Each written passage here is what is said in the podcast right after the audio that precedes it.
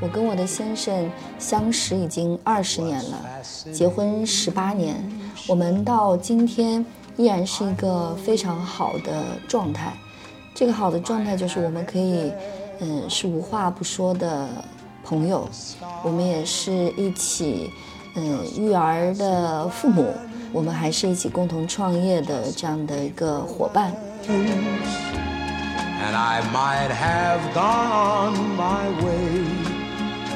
亲密关系里面，我们讲说，哎呀，你肯定是要做出妥协的，对吧？互相之间要妥协、要牺牲的。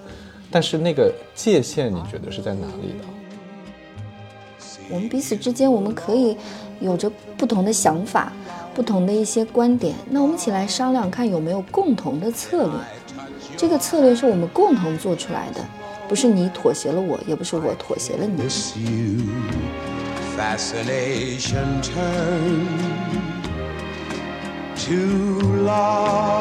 忙事业这件事儿会非常大的影响亲密关系，因为从精力也好，从时间也好，其实你都没有太多的精力和时间给到对方了嘛。嗯，这会对这个亲密关系是有拉扯的。工作很重要，但绝对不是你的全部。我也希望他们能有他们的生活，能够有陪伴家人的时间。那所以，我们如果看到这一点的话。你就会去理解你的现在的男朋友也好，女朋友也好，将来的伴侣也好，他有那部分是要他自己去实现的。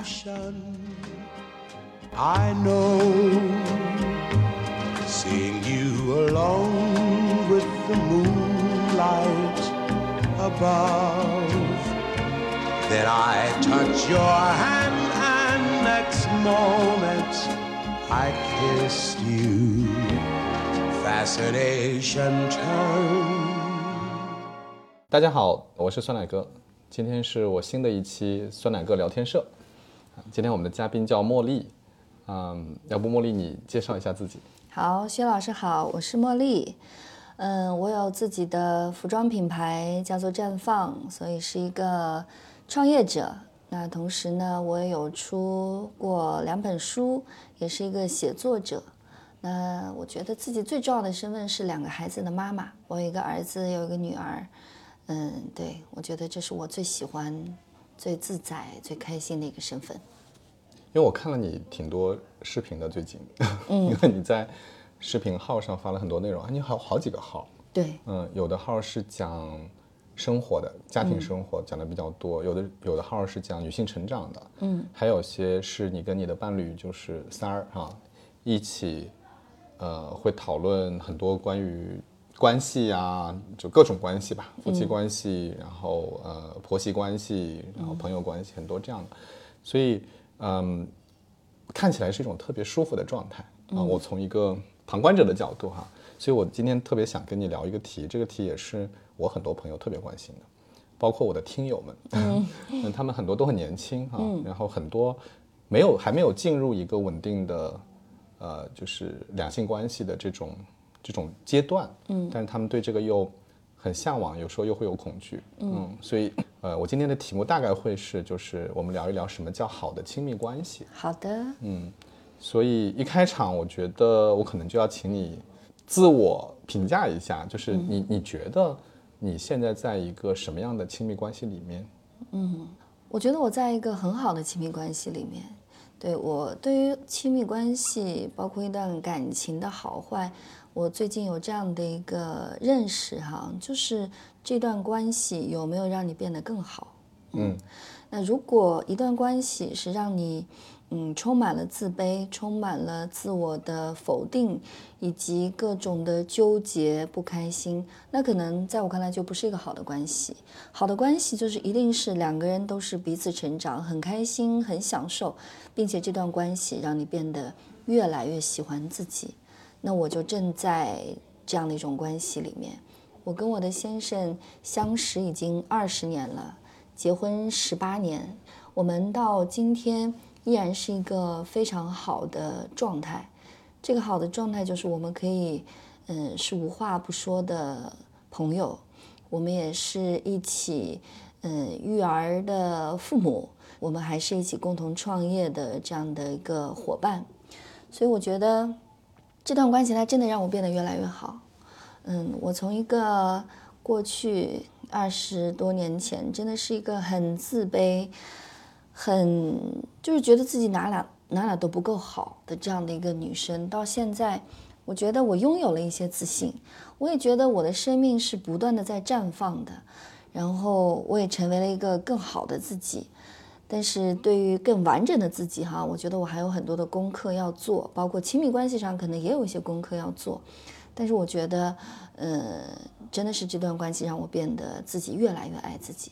嗯嗯嗯，你给了一个很好的定义啊，就是这其实如果你问我，我可能也会这么定义的，就是，呃，因为我理解所谓的关系嘛，关系听起来好像是两个人之间的，嗯，实际上最终它还是作用于我们自己。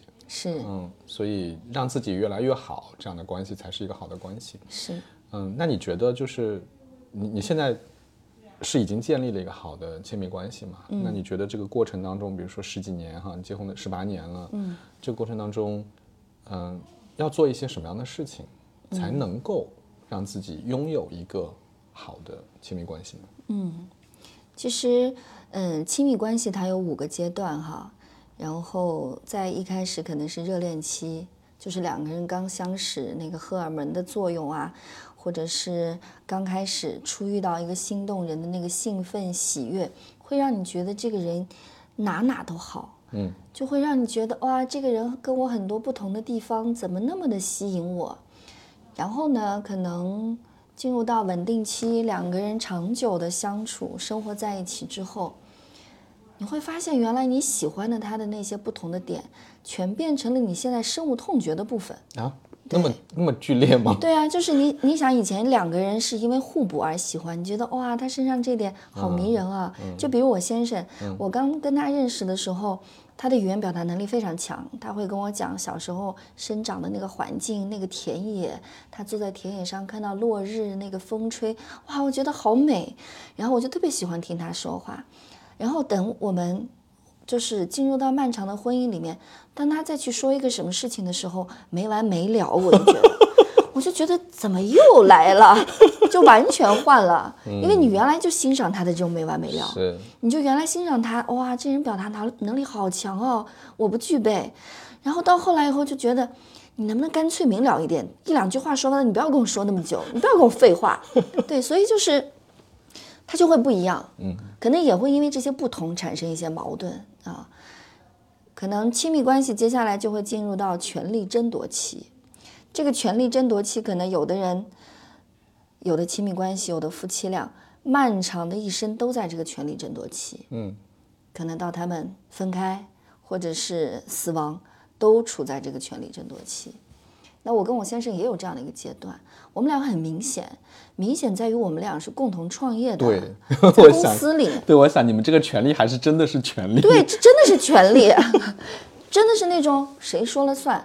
虽然我们有位置上的不同，就在过去很多年创业的过程中，嗯，如果说源头的话，其实我是那个源头，嗯，我是先去做了这样的一个店铺，他当时在旅游卫视做主编。然后他觉得，哎，你这个店铺有点不一样哦，有很多和人连接的部分。他不光是一个生意，他就很想要加入进来。当时所有人都不同意。然后，嗯，他的这份工作很好啊，免费的全球旅行啊，然后又是他喜欢的这种专业。妈妈，我妈，然后各种都不同意，但他就是坚定的辞职过来。所以他过来之后呢，呃，慢慢的他就变成了整个公司的主导。啊，然后总经理啊，我呢很长的时间是在一种我也不知道我是什么位置的状态，就什么地方需要我我就去什么地方。就是我们现在在的这间办公室原来是他的，嗯，我没有办公室的，我就是嗯哪里有空位我坐一会儿，对。但是那个时候我心里有我心里的那个骄傲，我是这个的源头，然后这些小伙伴们都是跟着我一起出来的，然后我们到最严重的时候是。我那会儿是一六年吧，我怀第二个孩子，我大着肚子呢，我是孕妇。然后那天开会的时候，我就嘚儿一屁股坐在他的那个座位上。后来你知道吗？他拍着桌子对我说：“茉莉，那是你该坐的位置吗？” 那么凶吗？不可思议，是不是？对啊，因为那是他总经理的座位。嗯我怎么能坐到那儿去呢？你怎么能坐到那儿呢？那个座位就代表一个权利，嗯，对不对？是，这些事情你要不要管？这些事情听我的还是听你的？我们尤其是把工作上的这种权利也带到了生活中，也带到了家庭中，就是那个真的是争权夺利。嗯，然后那个他拍着桌子对我说：“这是你坐的位置吗？”那是我们最严重的时候。嗯，我也是那段时间开始，他美其名曰让我回家那个照顾自己备孕，让我插插花、弹弹钢琴、写写字。但是我作为一个创始人，对吧？作为一个我跟随了整个的这个公司这么久的一个那么有感情的一个人，不让我干预了，不让我跟小伙伴沟通，不让我介入具体的事情，让我插花。就是我就完全的受不了，我就在家里有时候默默的哭啊，然后我跟他也进行到进入到冷战，就是那个那个争夺非常的明显，然后那也是我踏上自我成长旅程的一个开启。嗯，就是我一个人会默默坐在那里流泪，擦了眼泪以后，说我为啥哭，我也不知道，就是那个心中的悲伤啊，你都不知道哪里来的，可能跟怀孕也有关系，然后还有那个。我跟他冷战不说话，要么一旦谈到工作，我们就会争执。我就开始想，为什么我的情绪变成这样？为什么我的亲密关系变成这样？我就开始自己寻找答案。那那个时候，我从我的书架上打开了一本我差不多放了十年的书。那本书是我从北京搬到苏州，一个家两个家搬过去的。那本书就叫做《亲密关系》。哦，对，我打开这本书，我那天真的是认认真真的。看了一天，就是我会发现，我当时对三儿，就是我的先生哈，他叫三儿，有很多的一些期待。我期待他关心我，期待他呵护我，期待他满足我所有的期待。但我看那本书以后，我我会了解，我的很多的东西都是我小时候原生家庭我没有得到的。我渴望被看见、被认可，我现在就希望我的先生给到我。所以，当一旦有了期待就有失望的时候，那个失望就是。让我有着巨大的悲伤，巨大的不满足。我看完那本书之后，我就一下子醍醐灌顶哈。那我当天做了一个什么样的行动呢？三儿回到家，依然是我们就不怎么说话的状态。然后我跟三儿说：“今天吃完饭，我们能不能认认真真好好聊一下？”他是一个很爱聊天的人哦，他就是那种一说就停不下来，后来被我很反感的那种状态。他很开心我有这样的邀请。他可能内心的声音是：“你终于愿意跟我聊一聊了。”嗯，对。那天晚上我们就坐下来聊天儿，我跟他说的第一句话是：“三儿，对不起，啊，这段时间是我不好。”他当时都惊呆了，因为，嗯，按照原来他的预设，可能是指责，可能是抱怨。他说：“嗯，怎么回事？”就是那种愿听其详的表情啊。然后我就跟他说：“我看了书的这部分，我说其实我对你有很多的期待。”但我后来发现，其实那都是我自己原生家庭的一些匮乏，我把这些投射在你身上，我觉得对你来说也是一个你不可能满满足我的部分。然后说，所以对不起，我那天晚上我们俩就进行了一个非常嗯真诚啊，然后又深深连接的这样的一个沟通。然后从那天起，我就开始不一样了，他也慢慢的开始不一样了。我们就进入到了那个，就是我们一起共同成长，然后一起内在学习。那差不多，如果把那个时间节点，嗯，看成一个开始的话，我觉得我们就进入到了亲密关系的第三个阶段——整合期。嗯，我们就开始彼此理解对方，然后彼此一起去探索。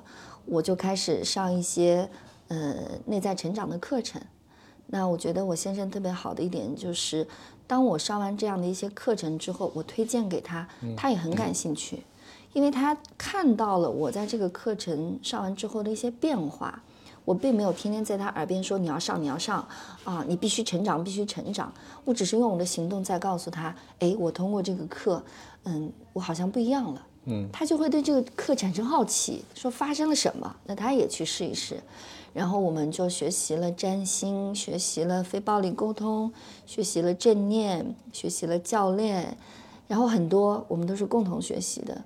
所以我们现在就是真的是进入到一个非常好的一个阶段。如果说亲密关系有五个阶段的话，那整合期之后就是承诺期和共同创造期。我觉得我们很快就进入到了这个共同创造期。承诺期是什么意思？嗯，承诺期我自己的理解哈，那我们再来看看亲密关系是浪漫期，就是刚认识的时候哈，然后就权力争夺期，然后也是我们说的所谓的七年之痒。嗯啊，可能七年了，那些东西褪去了，就对。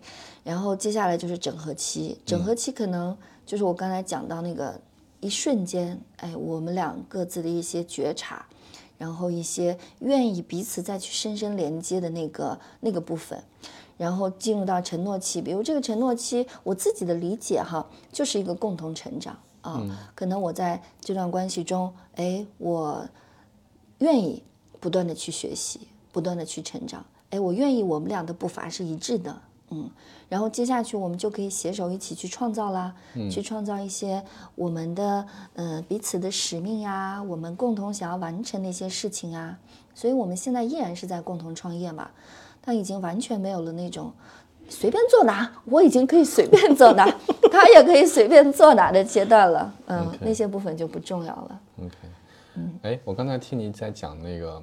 特别画面感强的那个阶段，就是说，哎，你怎么可以坐在这里？对，然后呃，你那个回去很难过啊，这些，我我相信，就是如果很多人不认识你们，就是如果听这个会非常自然的就站在你这边说，哇，你先生怎么可以这样？哈，对，他会有产生那样的一种情绪。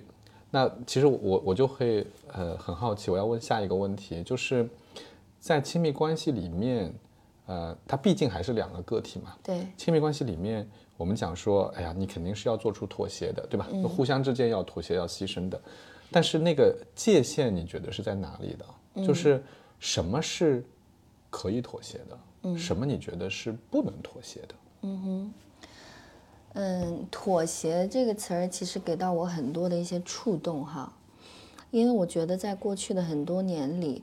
我觉得我做了很多的妥协，嗯，我即使是刚才，呃，你说的那个画面，这个座位你能坐吗？对我是你坐的吗？然后我当时还是一个孕妇，我只不过想坐的舒服一点而已哈。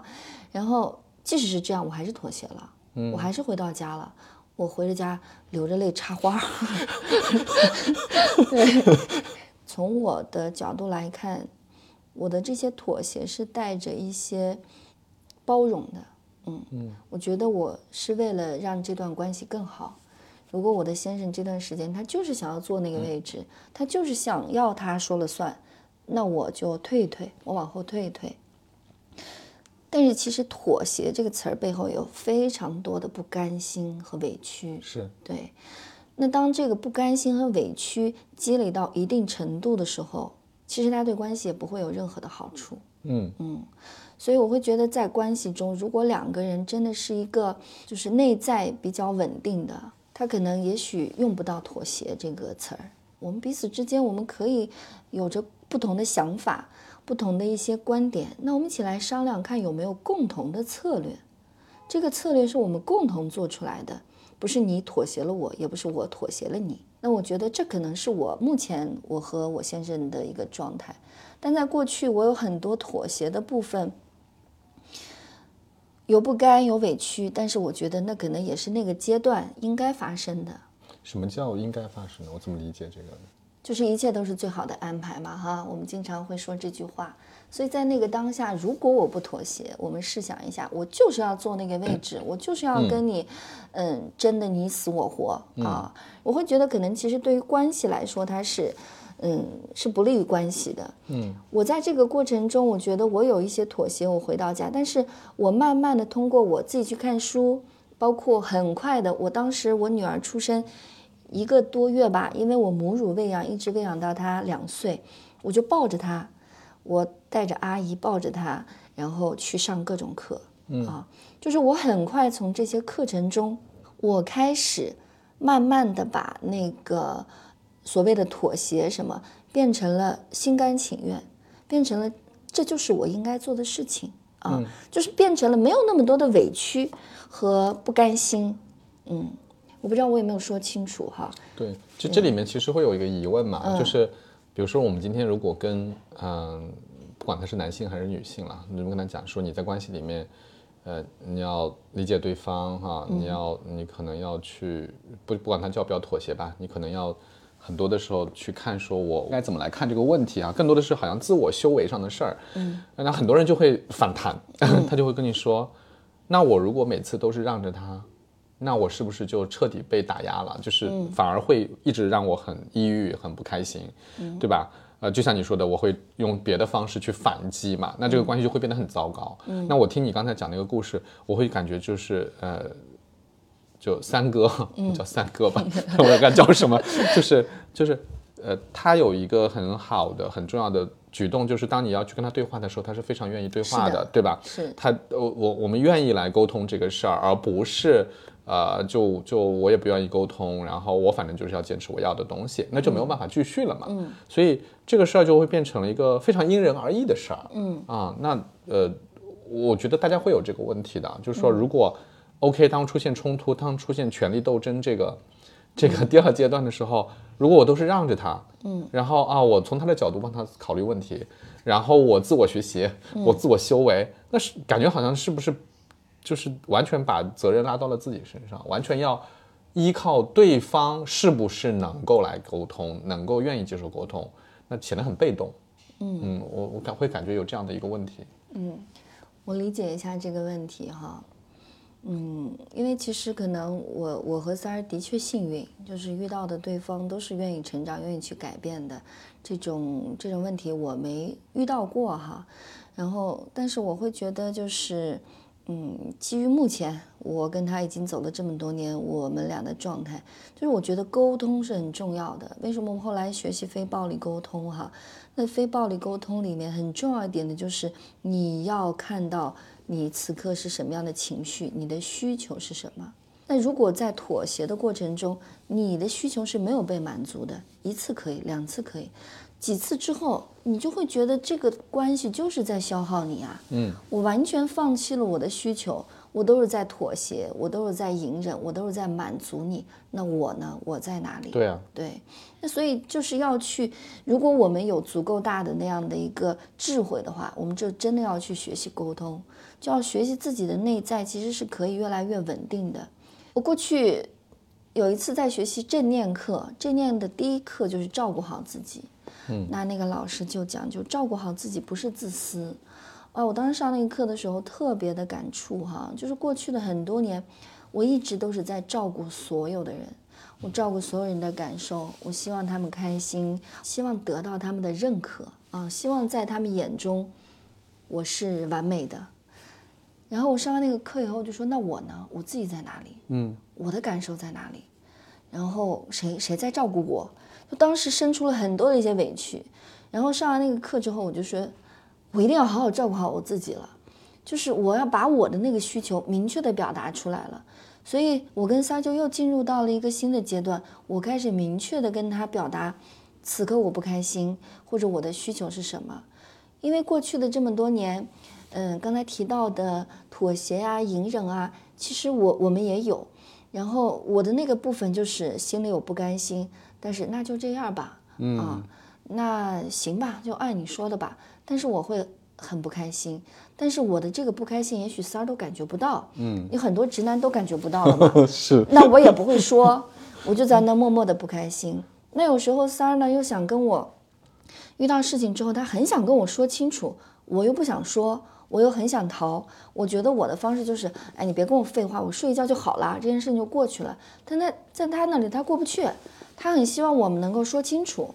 然后就是这种，我们来来回回一直的纠扯，对他来说，他说他那些年的感受就是，你还不如跟我大大声的吵一架，嗯啊，然后让让他来的痛快一点，嗯，他经常就是他说他一拳打在了棉花上，打在了棉花上，那我我作为棉花我也很委屈的好吗？我觉得。我作为一个不出声的棉花，没有抱怨，对不对？我没有跟你大喊大叫，我没有跟你吵架，嗯，我还不够好吗？但是对他来说很不爽，就是那个时候，我作为棉花的那个阶段，我是不会表达自己的情绪，不会表达自己的需求，嗯啊，基本上就是这样的一个状态。所以我在疫情的那一年，我们滞留在了清迈，过年去清迈过年，然后就没回来。加上疫情，国内然后开工又开不了，各种原因哈，我真的是人生中第一次摔手机。嗯，摔完手机之后，你知道吗？就是我们有很多的用户啊，他们自己把自己叫做战友，因为我的品牌叫做绽放。对，战友们都拍手称赞，因为我后来有写一篇碎碎念嘛，他们说茉莉你终于就是可以发泄出来了，三儿也很开心，就是。我是人生中第一次摔手机，那是我第一次情绪爆发。就过去作为棉花，我是多么的不容易。然后那次情绪爆发是，嗯，有很多的原因哈，当然三儿有一些原因。然后我摔完手机之后，三儿他突然成为一个就是把我气成这样的人，变成了人生导师。他拍拍我的肩膀说：“手机摔得好。” 就是你知道，对于他来说，他还很期待我的这种嗯。情绪的真实的表达，嗯。啊，他不希望我是一个棉花，嗯。嗯，所以那个时候我就开始我写碎碎念，说我开始黑化了，就是那种嗯宫斗剧里面眼线画黑了之后就黑化了，我从那个时候就开始黑化了，黑化的结果就是我越来越照顾自己的情绪、自己的感受，我会明确的表达给他。但是我依然不会那种争吵啊，然后歇斯底里啊那种发泄啊，但是我不再忽略我的那个感受了。我会告诉他，你这样子我很不开心。嗯啊，嗯。然后就比如他现在在做直播嘛，他是白天播四个小时，但他一开始决定直播的时候是打算晚上播，因为考虑到了晚上流量好呀，各种哈。我就明确的跟他说，我说你如果晚上播的话，我觉得不合适，我不希望你晚上播，因为我觉得晚上是陪伴家人的时候，跟我在一起啊，跟孩子们在一起。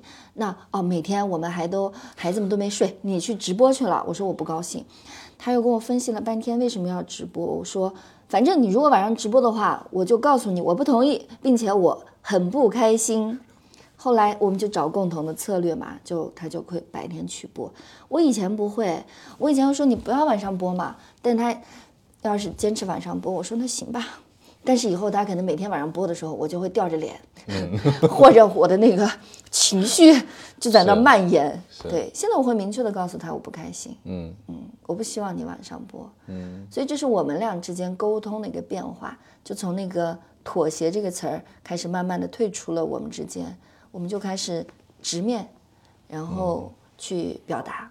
嗯嗯嗯，挺好的，是不是还蛮有意思的？对啊对啊，哎，就是正好讲到就是直播啊，然后包括你们俩都是创始人，然后有段时间还各忙各的哈。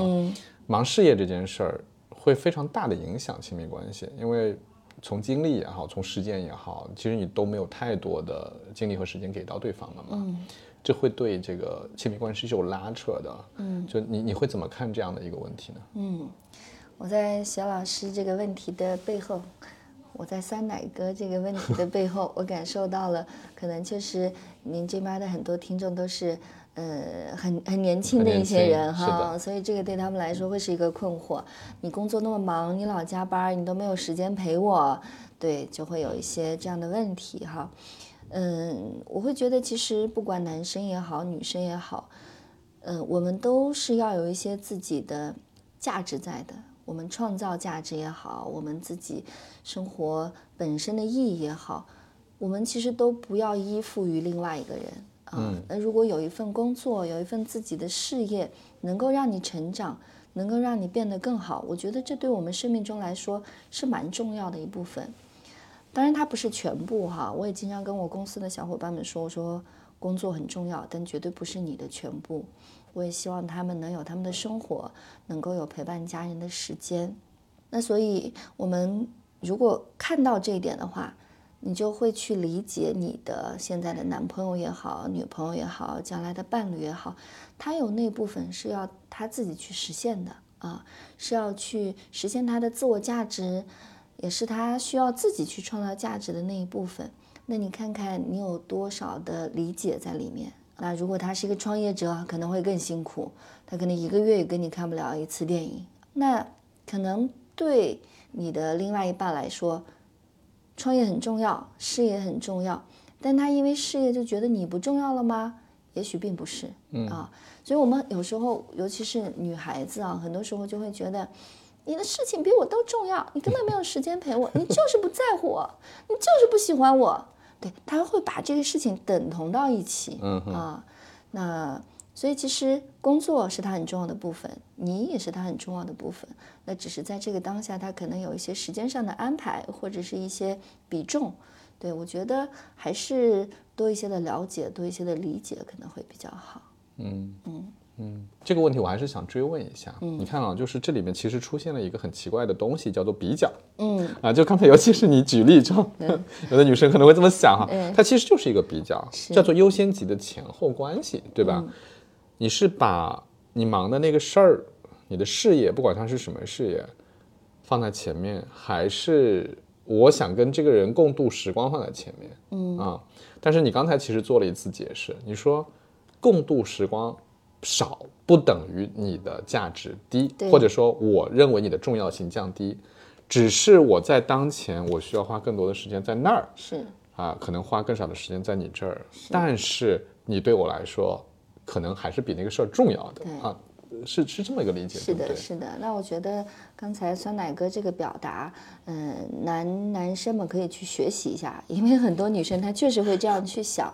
那同时，我也想跟一些女女孩子们去说哈，就是我认为优秀的男人哈，包括我当时选，嗯，我老公，我也是这么认为的，就是一定要有三点，就是我总结的哈，我自己总结的，一个呢就是，嗯，有上进心，有上进心，啊嗯，然后有责任感，那同时要好脾气，好脾气。对，茉莉，你怎么可以坐在这里介绍脾气呢？这真的是这么多年来我可以反复讲的，呃，为数不多的例啊子。所以你看，就是男生不要留下这种把柄，然后会一直念对念念？OK，那所以其实我刚刚为什么提到上进心啊？就是如果你的男朋友哈，我们只是针对女生讲，他在忙事业，表示他有上进心，啊。你如果你去找一个天天陪你的，他也不工作的，他陪你玩的很好，然后陪你之余的时间打打游戏，我觉得这不是说不好哈，就是我会觉得，如果一个人去忙他的工作，然后为他的事业所奋斗，这是他身上很好的一点的上进心啊。如果我们可以转念去想的话，这是他的优秀的一个品质啊。那那如果有上进心，他势必陪你玩的时间会比较少，少一些陪伴你的时间会少。所以换个角度看，其实也是，嗯，可能会让自己舒服一点嘛。嗯嗯嗯，对。哎，前面你提到就是你跟三哥两个人，就是你们比如说学习，对吧？嗯，就是你去学一些课程啊、看书啊什么。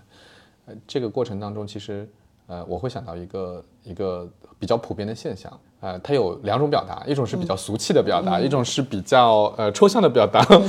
俗气的表达就是，呃，我我见过很多的伴侣关系，嗯、以前叫识于微时，啊、就是可能两个人都很普通，嗯，后来其中有一个人就变得非常的优秀哈，他可能事业上很成功或者什么，然后我们经常看到这种婚姻关系就破裂了，啊、就是你可以说啊那个。呃呃，甩掉另外一个人的人很没有良心哈，或者什么。但是事实就是他们在前进的道路上发生了很大的差距啊，是这样的。那这是俗气的表达。嗯，那呃，我们讲稍微高级一点的表达，可能就是说，呃，未必是事业上的成功，啊、个人的成功这方面的差距，真的就是自我修为的对，差距啊，就这个人的认知水平越来越高了，可是另外一个人却没有跟上，或者是说两个人可能渐行渐远啊，就在某些观点啊或者某些认知上面渐行渐远，那这个对亲密关系肯定是有影响的嘛。的，那这样的情况，我相信很多的关系里面都会出现。嗯，你你觉得应该怎么样去应对这样的这样的情况呢？嗯所以我特别庆幸的是，三儿和我一直同步在成长啊。那很多时候他也是引领着我在变得越来越好哈。那我们也时常会想，我们都在一起二十年了哈。我记得前阵子就是前阵子，三儿在开车，我们俩一起上班路上，他说我们在一起多久了？我说认识二十年了，结婚都十八年的时间了。他说天哪，那我怎么觉得我们在一起没这么长时间？我们讨论的背后，其实我们现在的关系依然有很多的新鲜感。嗯，这个新鲜感就来自于我们俩在不断的成长啊。然后试问，如果我现在还是那个十八年前的那个认知，或者是呃我没有成长，我跟他说的话，我做的一些事情，我甚至对一些事物的看法，我都跟十年前没有什么变化，那谈何而来的新鲜感啊？那所以你刚才说那种情况，真的还蛮多的。嗯，有时候觉得对方不成长，嗯，对方我已经没有跟他共同语言了，对，所以其实就是一个两个人节奏没有太匹配的一个原因哈。那所以其实我们很多时候要求不了对方要怎么样，我们只能看自己，不断的成为一个更好的自己，嗯啊，让自己充满活力，让自己诶今天比昨天更好一点。那其实。真的退一万步讲，对方这个人他不要你了，或者怎么样，不用担心啊，对吧？因为你的稳定感、你的幸福感，你不再寄托于任何人的身上，你自自给自足，因为你的内在已经很圆满了，那也无所谓关系结束或者是怎么样，你自己就会过得很开心啊。嗯。但是当你已经是成为这样的状态的时候，其实对方。有什么理由去离开你呢？他会觉得跟你在一起很舒服，你有懂他，你有理解他，你会在他那么累、工作那么累回家的时候，嗯，不会跟他唠里唠叨，不会跟他抱怨，然后对他依然在你眼中是嗯很好的。那我觉得这样的关系真的是可以互相滋养的。为什么要离开这种关系呢？嗯嗯。那从另外一个角度来讲，比如说假设呃我我们自己成长了。我们成长了，但是我们的伴侣好像没有啊。假设出现这种，但是我们又非常希望这个关系是可以维系、可以继续进步的。嗯，那有一些什么样的办法去帮到对方呢？就如果是你处于这样的一个位置，你会怎么做呢？嗯哼，嗯，我和三儿其实一开始是这样子的嘛，但他本来就是很渴望学习哈。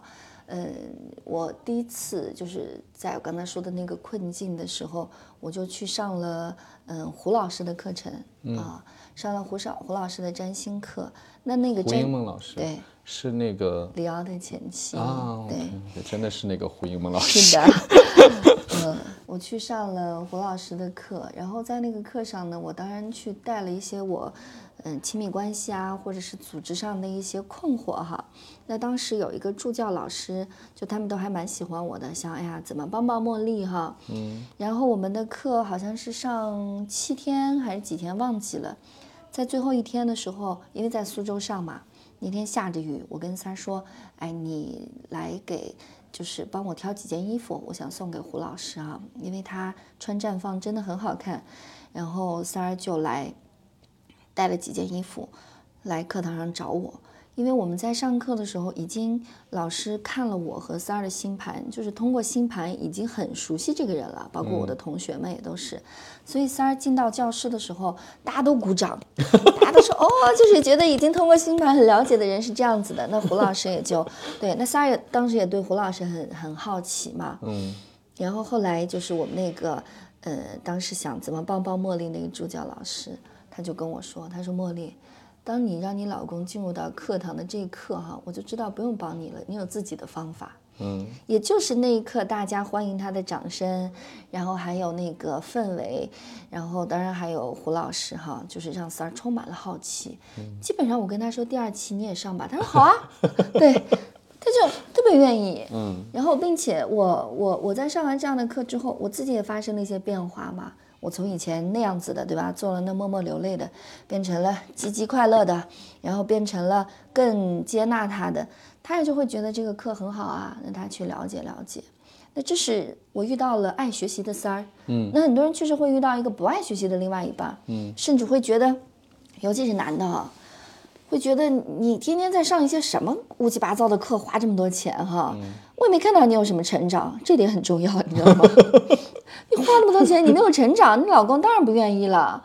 就说怎么怎么你花那么多钱，一点长进都没有，以后不要上这种乱七八糟的课了，那更不可能去这个课堂，对不对？然后，所以我觉得，嗯，如果是女生有这样的困惑的话，我就很想说，真的做一个智慧的女人吧。嗯嗯，首先让你改变，看到哎，对方看到你确实变好了，哎，那我愿意去了解。如果你学习了。让你们的关系更紧张了。你变成了，你看你就是不进步。你说我我上这么多课，你就不能跟我一起上吗？你看我现在都到什么程度了，你你原地踏步，就是你你你是对对方有那么多的对方也会指责很抗拒，哎，就更抗拒了。对对对，嗯，我就在这儿了，怎么样？对，所以其实我觉得是有一些是有一些方法的哈，但是真的是不管男生也好，女生也好，自自我的成长、内在的成长，我觉得很重要。嗯，不管是对关系还是对自己，因为最终那个稳定感和幸福感都是你自己给你自己的，没有任何人可以给到你。嗯，所以嗯，对我觉得。嗯，就是这部分，还有还有最坏的一种情况，也不是最坏吧，还有一种情况就是，你也变了，嗯，你也变得很好，你也不唠叨，但对方就是不愿意成长，怎么办？嗯，那就要更深层次的练习，允许、接纳。你看你接不接纳这样的一位伴侣？嗯，那因为这个这样的伴侣出现在你生命中，他一定是给你带来一些功课的，他也许带给你的功课就是让你学习接纳。对不对？就是让你 命运的安排。对，接纳这样一个不上进的老公，你愿不愿意接纳？你真的愿意接纳了，很多困难也不存在。嗯嗯，对，挺有意思的哈。哎，那个，因为之前我们刚才在聊你们公司的事儿嘛，嗯，我不知道我们可不可以讲啊？就是就是，其实你看，就是当初你们在原来那个三哥是公司的 CEO，嗯，然后你们在一九年的时候，其实你们在理念上有很大的冲突啊，在这个企业的经营理念上有很大冲突，然后这个三哥就走了，就自己去做自己的事儿了啊，他做那个陪伴的那个那个那个事业，然后你又呃来做这个 CEO 来做这个事儿，就从外人的角度，从我作为一个旁观角度，会觉得哇，这好大的冲突啊！就是你们在这上面肯定吵了很多架吧？就是，但是你们依然有一个很好的、很和谐的家庭关系，所以我觉得这个还是就就就挺难的。我我不知道，就是你你你是怎么看这个事儿？就为什么可以这样做到？好像这两张两件事儿好像是可以同时存在的。对，这点我会觉得，我其实当时我我来做 CEO，让他不要做的时候，我其实有很多的嗯犹豫的，因为当时公司处于一个业绩下滑的一个状态。那三儿呢，嗯，他全就很想要做青色组织，他基本不太管业务。那看到业绩下滑，我心里就有点紧张哈。然后我就差不多真的是好几年的时间，嗯，我就觉得他确实，坦白讲，我我感受到了他志不在此，嗯然后我也是鼓起了很大的勇气，我跟他说，我说，哎，你觉得我来做这个 CEO 怎么样？因为我在说出口这句话之前，我真的是思考了一个晚上，我在想他有没有一些男性的自尊啊，对吧？然后还有一些嗯各种各样的原因啊，或者是权力的执着啊。但是我在车上跟他说，我做 CEO 怎么样？你去负责品牌那部分，也是你刚好特别感兴趣的。他说好啊，嗯，他如释重负，你知道吗？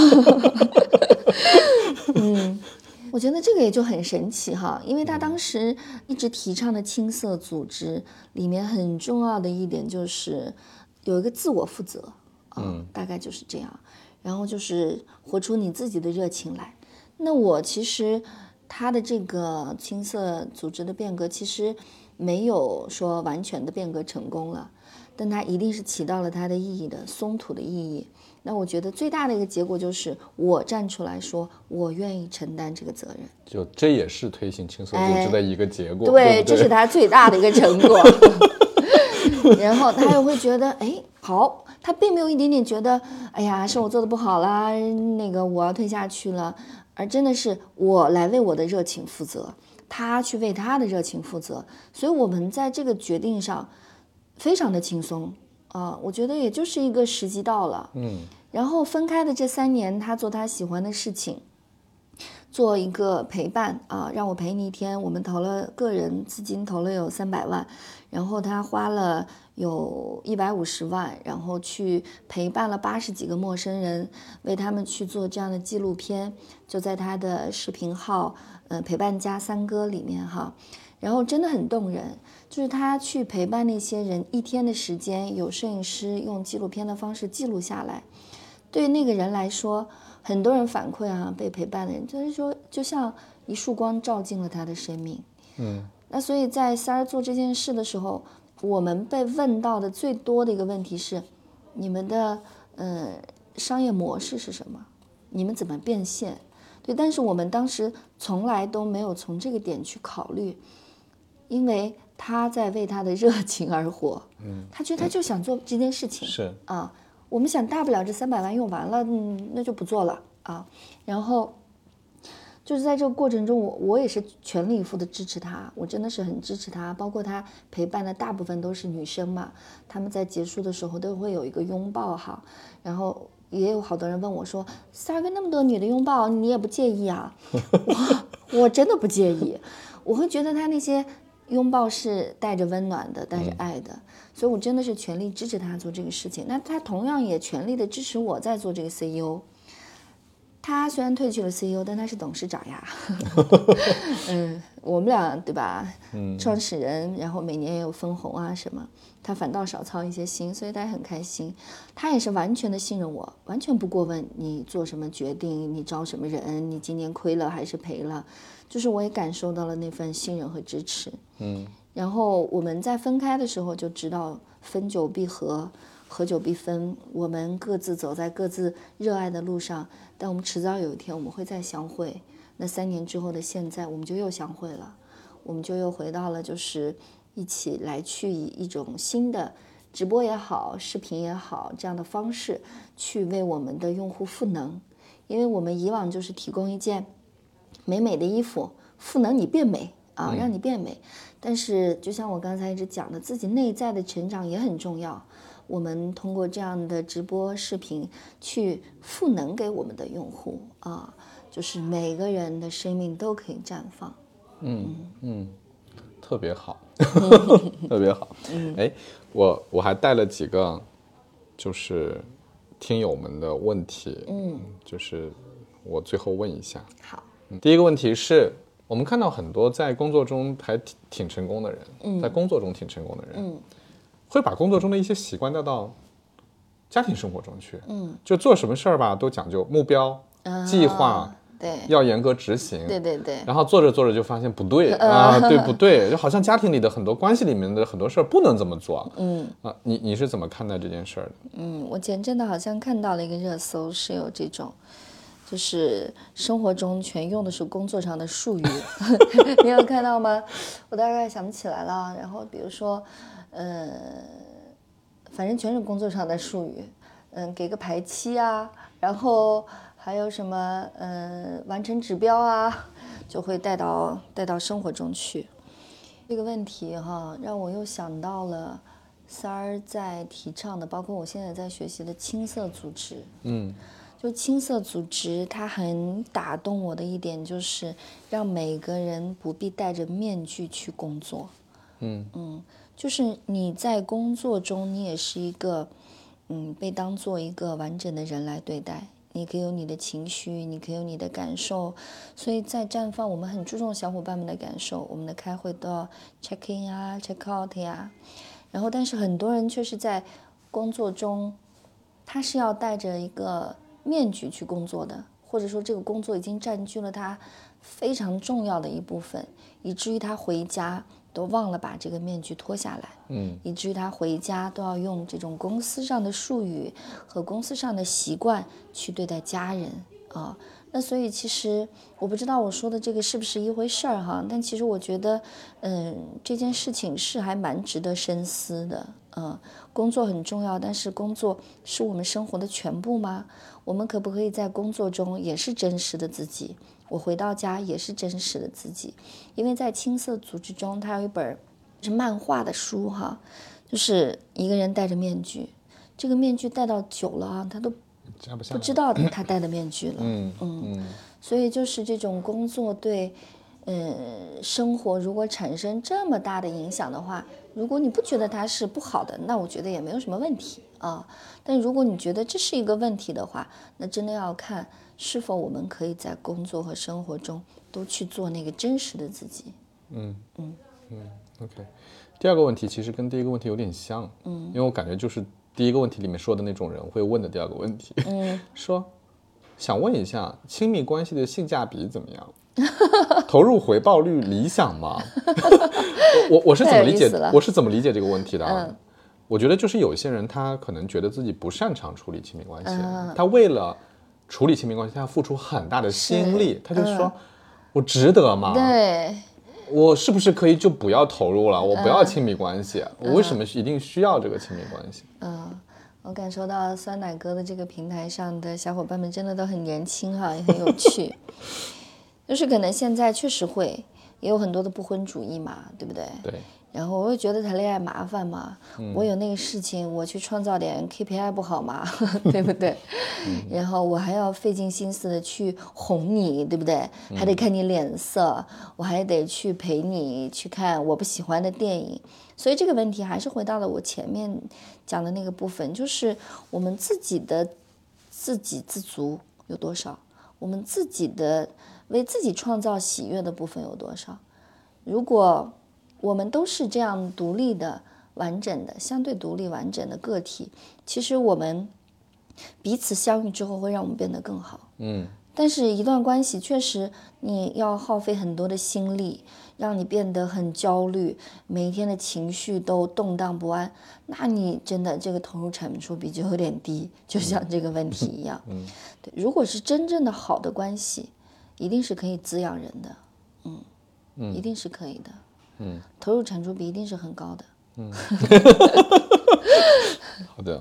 另一个问题，其实你前面有提到一点点，就是你刚才在讲那个三哥那个陪伴的视频里面，嗯，他很多都会最后有拥抱嘛，很多也都是异性哈，你觉得没关系啊，无所谓。嗯，那这个问题有点相关，就是夫妻双方可能都会有异性朋友，嗯啊，有些人就接受不了，嗯，怎么可以还可以有异性朋友呢？即使你们男女之间是没有纯真的友谊的，我你怎么看这个问题吧？嗯，我跟三儿有一期视频，我不知道你有没有看到过，那那条视频点赞特别高，我们就在聊这个事情。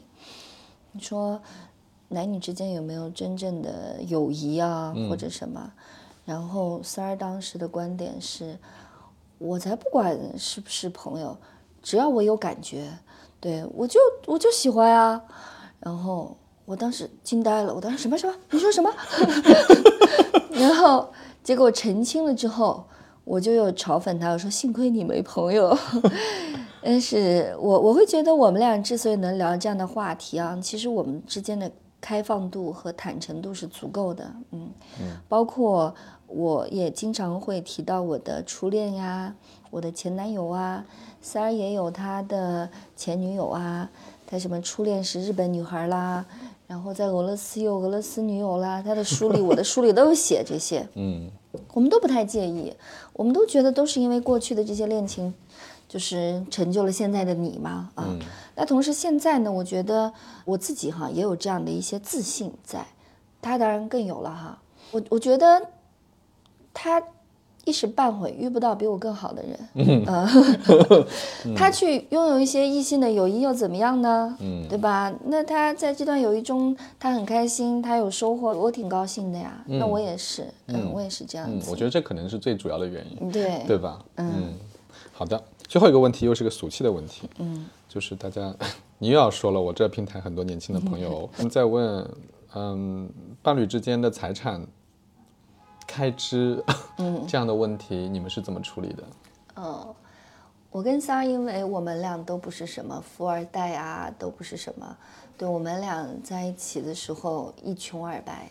我最早的时候在银行工作，他在北漂，就是我们在一起很久之后，他离开成都到北京做北漂，没工作。我有时候银行发了工资，我还要给他寄钱啊什么的。但我为什么我可以放弃我稳定的银行工作去北京投奔他，也做北漂？就是我刚才提到的，我知道这个男孩子有上进心啊、我知道他有责任感，那同时他脾气也很好哈。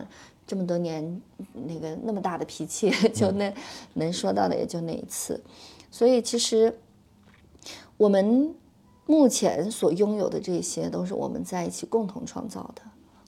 那可能不太存在什么婚前财产的分配啊，或者是什么哈。我们在一起一起共同创造了丰丰盛的这样的一个现实。我觉得这个丰盛可能体现在物质上，也体现在内心。我们从一个我刚到北京投奔他的时候，他之前给我写好多好多的信哈，那些信就是感动过无数人哈。他当时说：“你来北京，我会让你睡马路牙子吗？我的两米的大床等着你。” 然后 我到北京，你知道吗？我打开那个租的房门，什么？那间房只有八平米，然后单人床，什么两米大床在哪里？那我们就在那个单人床上就挤了很久哈，我们就在那个小小的房间里开始创业。嗯，那所以其实我们现在拥有的都是我们共同一起创造的。那如果我们将来离婚，可能也是按照夫妻财产区分吧。对，共同财产区分。所以可能这个问题，嗯，我不知道如何回答现在的年轻人哈。但是我觉得，如果你们各自有你们各自的需求，那就。清楚的、明确的表达。如果大家彼此都能接受，共同找到一个策略。如果接受不了，那其实，嗯，也也可以有一些更多的选择嘛。嗯嗯。好的，我的问题差不多了。嗯。那个，谢谢茉莉非常坦诚的回答了我。嗯。我也听到了很多那个没听过的故事，特别有意思，进一步了解了你们。嗯。那个最后，如果听友们想要去。关注你们更多的内容，嗯，他们是应该去看什么？你们的视频号吗？还是什么？对，视频号或者也可以加我的微信，呃，幺四三四幺幺幺，就是我对外的一个微信，呃，幺四三四幺幺幺，七位数，对，啊，大家都可以加。幺四三四幺幺幺是你的微信，对。如果看那个视频呢，是应该视频的话，三儿的视频有一个叫陪伴家三哥。陪伴加三哥，对，那里有他陪伴的八十几个人的视频，真的很动人。那是在微信上的，对对视频号。那我呢，就是绽放的茉莉，绽放的茉莉，对，是一些生活的记录，我自己拍的一些 vlog 啊什么的。嗯，谢谢酸奶哥，还给到我这样的一个广告位。谢谢茉莉。好的，也今天很开心有这样的一个聊天，也祝嗯酸奶哥平台的小伙伴们都拥有。最棒的亲密关系。嗯，祝大家都有好的亲密关系。好，谢谢，谢谢，拜拜，拜拜。